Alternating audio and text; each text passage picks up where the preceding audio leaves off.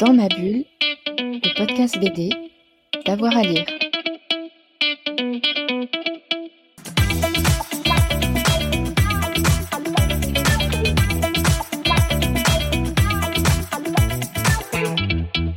Bonjour à tous et à toutes, bienvenue dans notre nouvelle émission de Dans ma bulle, votre podcast cent pour cent B D avec avoir à lire. Aujourd'hui, on a un invité exceptionnel, c'est Mehdi Ben Rabah. Il est directeur éditorial chez Pika Édition. Pika Édition qui vient de lancer une nouvelle collection, Pika Masterpiece, avec un manga qu'on attendait beaucoup, c'est Rokudenashi Blues. C'est un manga qui inaugure cette nouvelle collection et c'est au micro de Fred Michel. Merci d'être avec nous dans, sur Dans ma bulle. Donc vous êtes édi- directeur éditorial chez Pika et nous allons parler aujourd'hui d'une sortie attendue depuis dix-sept ans qui s'appelle Rokudenashi Blues, disponible le premier juin chez Pika dans la collection Pika Masterpiece. Mais avant de s'arrêter en détail sur ce titre mythique, j'aimerais que l'on s'attarde un petit peu sur le métier d'éditeur. Alors est-ce que vous pouvez nous expliquer votre métier et votre rôle chez Pika ? Eh bien, ouais, avec plaisir. Euh, je dirais que j'ai euh, plusieurs casquettes. La première, euh, c'est celle d'effectuer une prospection acharnée euh, de euh, nouveaux mangas euh, à potentiel et cohérents pour le catalogue de Pika. Euh, ce qui est intéressant chez cet éditeur, c'est que euh, bah, il existe depuis euh, plus de vingt ans maintenant, qu'il euh, y a un, un énorme fonds de catalogue et euh, un A D N éditorial, j'ai envie de dire, euh, très, euh, très euh, protéiforme. Donc euh, c'est la possibilité de pouvoir s'intéresser à une multitude de titres différents euh, et tout à fait en cohérence avec, euh, avec euh, les lignes éditoriales de, de Pika. Donc voilà, c'est beaucoup de prospection, de veille, de tout ce qui sort au Japon.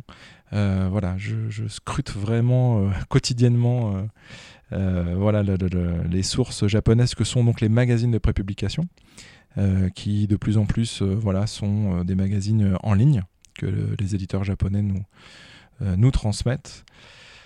Euh, donc voilà, il y a ce travail de veille euh, et également bah, voilà, j'ai une équipe euh, d'éditrices et d'éditeurs euh, qui du coup euh, euh, veille euh, à la bonne, euh, au bon déroulé de la production de chacun des titres euh, qu'on acquiert.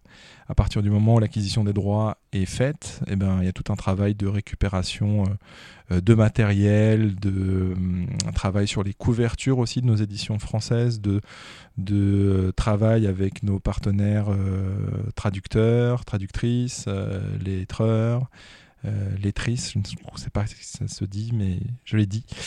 Euh, tous les studios, en fait, voilà, tous les acteurs de la chaîne qui vont nous aider à sortir euh, les livres qu'on a acquis en amont, dans les temps. Euh, voilà, donc il y, y a beaucoup ce rôle de, de, de gardien de la production, je dirais.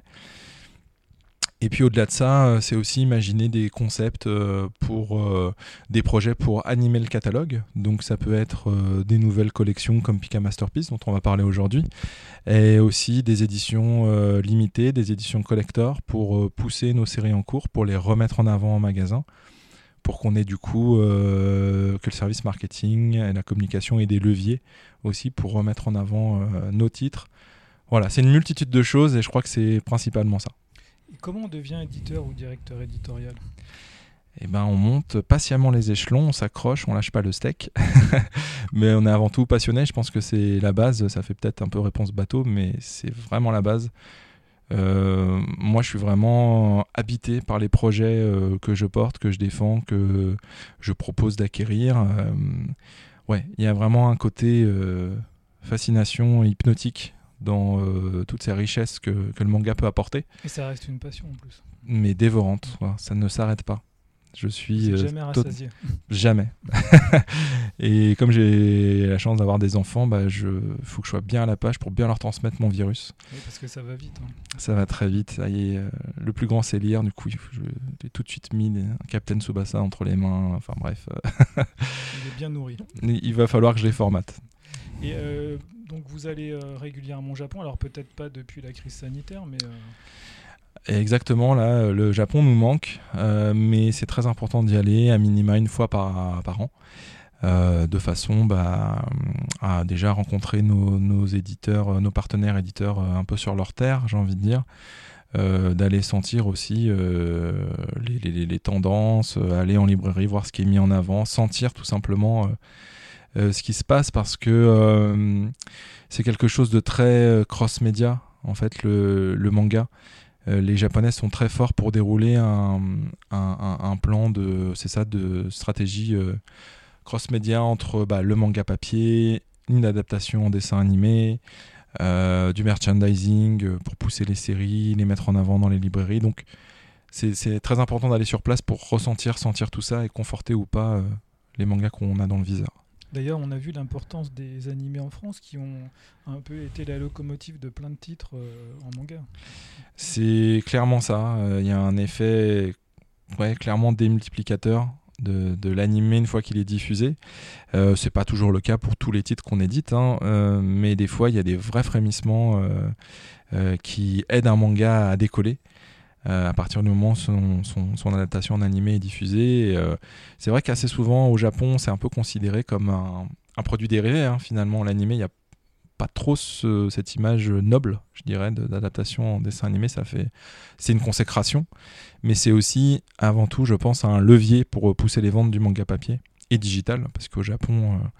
euh, les ventes en digital euh, avoisinent, voire dépassent maintenant celles du manga papier, donc Euh, ouais, ça c'est hyper important de se conforter dans tout ça euh, parce qu'à partir du moment où un animé est lancé, il faut voir s'il est euh, soutenu par, euh, par la chaîne et enfin voilà, les producteurs qui, qui le diffusent, et voir du coup voilà, si c'est mis en avant dans les rues, dans les métros de Tokyo euh, et autres villes. Euh, voilà, c'est important.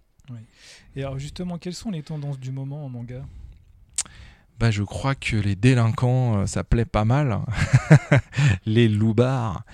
Euh, c'est clair que le Furio manga, donc voilà un peu ce manga de, de délinquant, euh, euh, il est jamais parti hein, finalement des, des rayons euh, euh, aussi bien au Japon qu'en France, notamment dans le catalogue Pika, avec des séries comme G T O, Young G T O.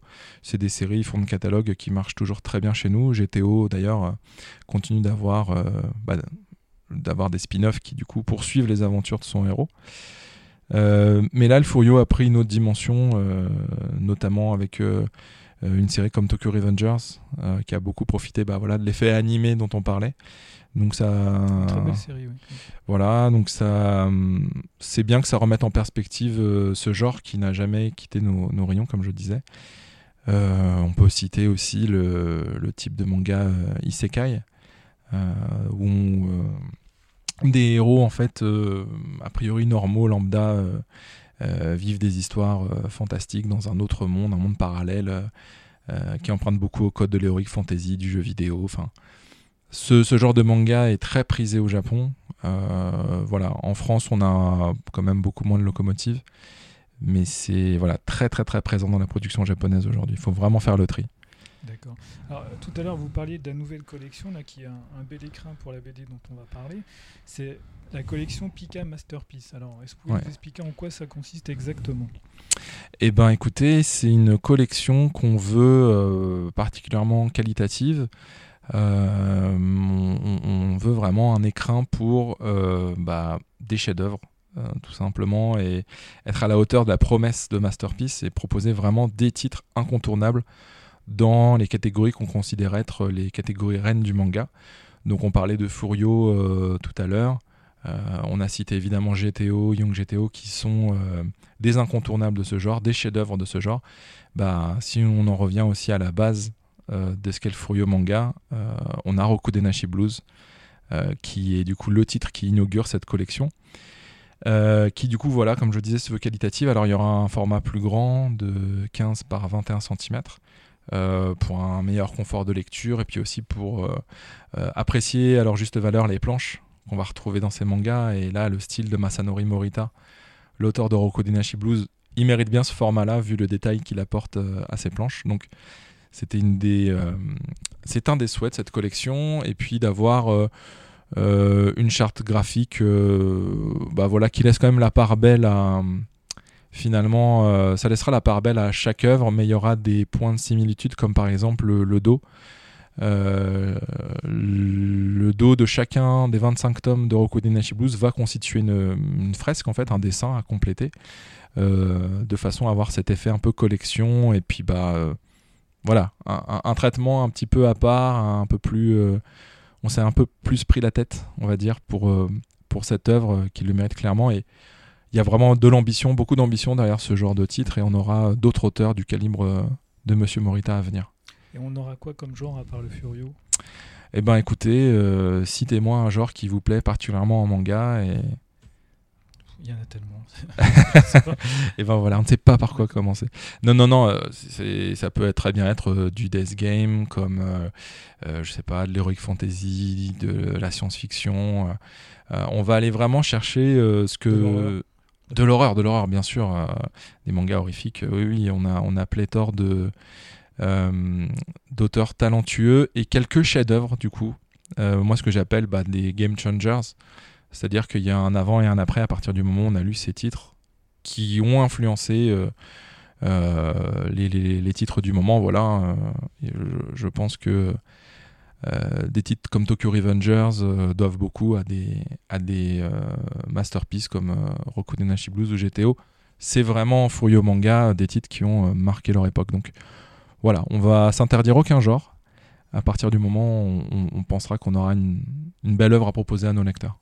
C'est une belle œuvre, hein. Je suis en train de regarder, en train de feuilleter le livre là, et on, vous avez vraiment pris un soin particulier à l'impression. Les, les noirs et les blancs ressortent vraiment. Ben, merci, euh, je transmettrai à notre équipe de fabrication qui a beaucoup transpiré parce qu'il y a de grosses pénuries de, de papier, de matériaux en tout genre pour pouvoir fabriquer nos livres. Donc euh, ça a été un peu mouvementé l'histoire de...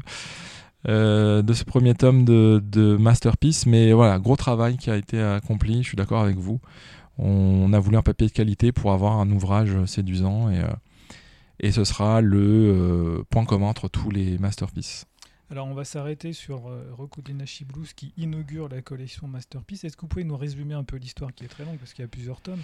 Ça fait dix-sept ouais. ans qu'on l'attendait. Hein.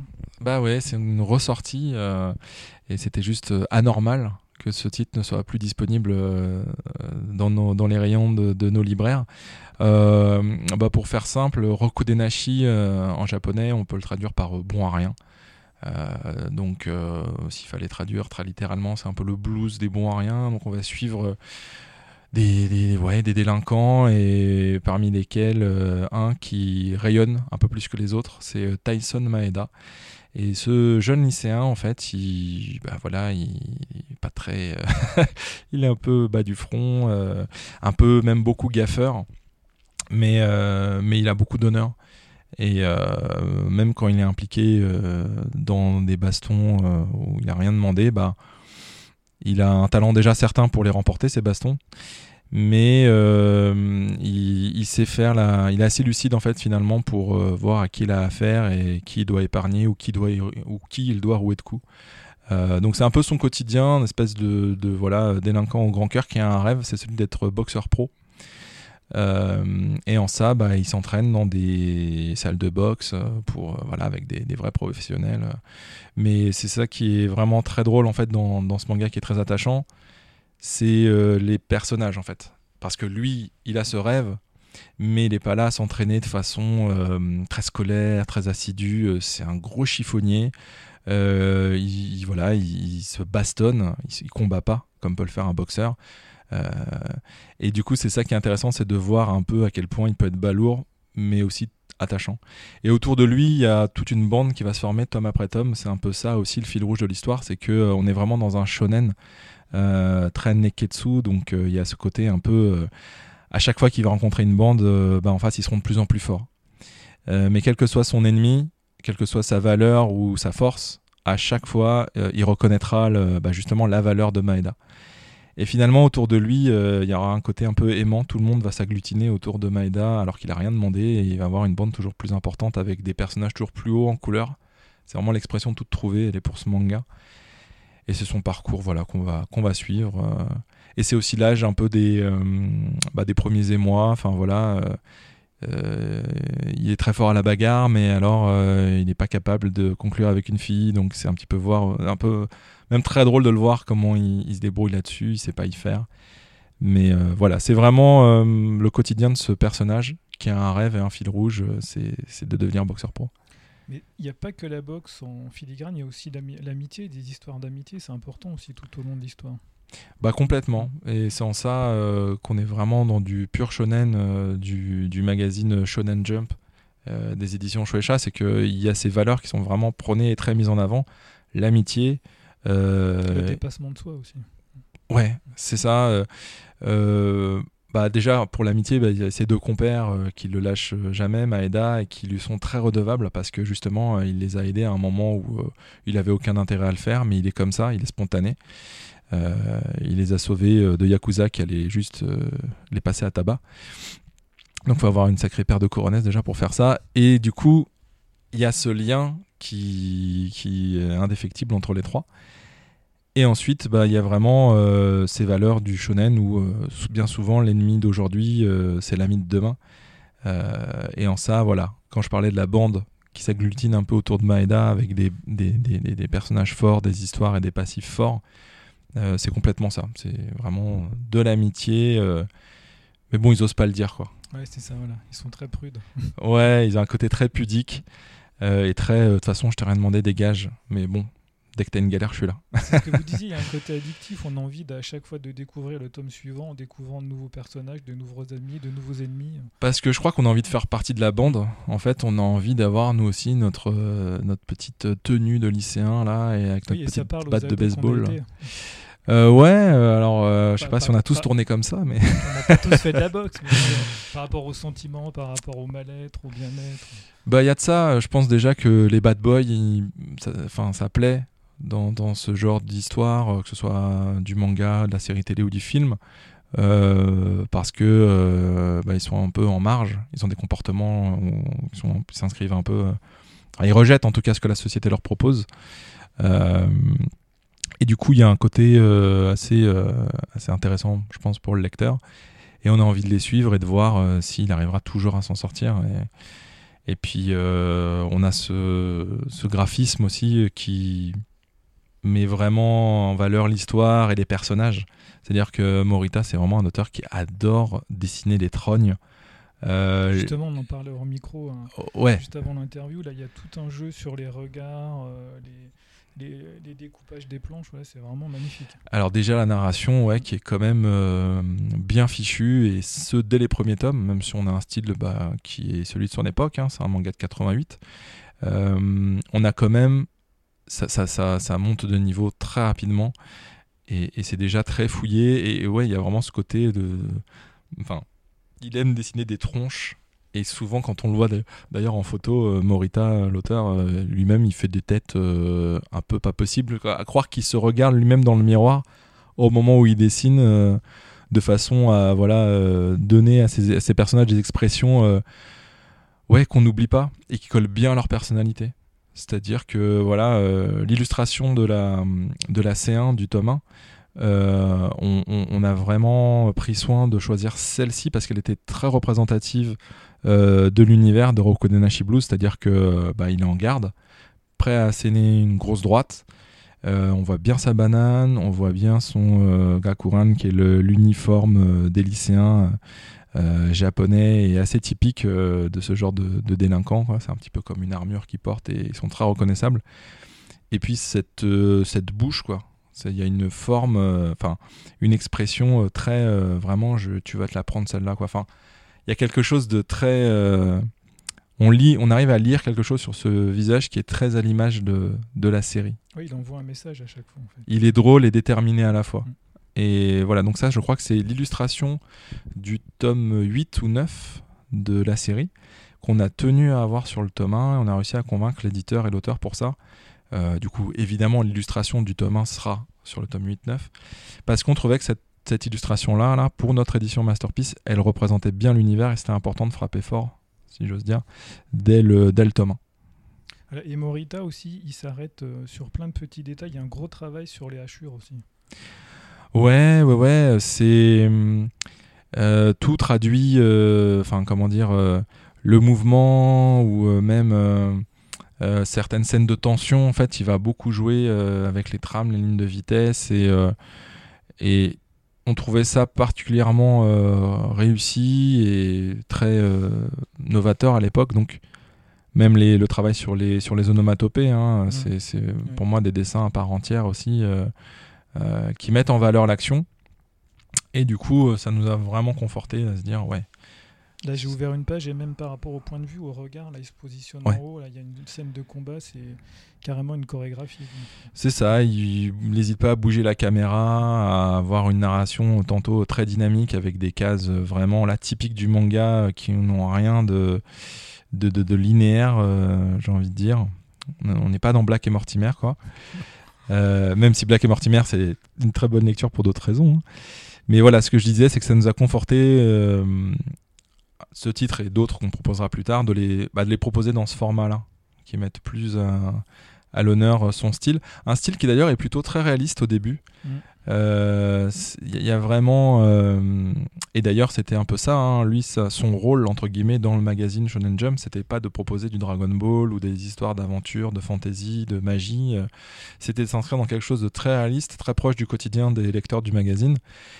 Et ça se ressent sur le chara-design, sur euh, euh, les expressions, on le disait. Et puis au fur et à mesure, il va, il va vraiment trouver son, son propre style. Et euh, voilà, les, les amateurs du genre euh, s'y tromperont pas. Euh, c'est, c'est très soigné. Exactement. Alors on arrive au terme de cette interview. Euh, donc je rappelle, la sortie, ça sort le... premier juin. premier juin, il y aura combien de tomes ? Ce sera en vingt-cinq tomes d'environ trois cent quarante pages par tome. Et un tome tous les deux mois, c'est ça ? Tous les deux mois, voilà, on sera sur un rythme très soutenu. D'accord. On reste au rendez-vous. Merci Mehdi Ben Rabah. Merci beaucoup. Euh, dans ma bulle, je voulais savoir, c'est une référence à Diams ou rien à voir ? Rien à voir. Mais bon. Merci d'avoir posé la question. À bientôt. À bientôt. Au revoir. Voilà, on va vous conseiller hein, d'aller lire euh, ce manga. Euh, nous, on se retrouve très vite pour une nouvelle émission euh, de Dans ma bulle. Euh, n'hésitez pas à vous abonner, ça vous permettra d'avoir la petite notification à chaque nouvelle émission. Bonne journée à tout le monde. Dans ma bulle, le podcast B D, d'avoir à lire.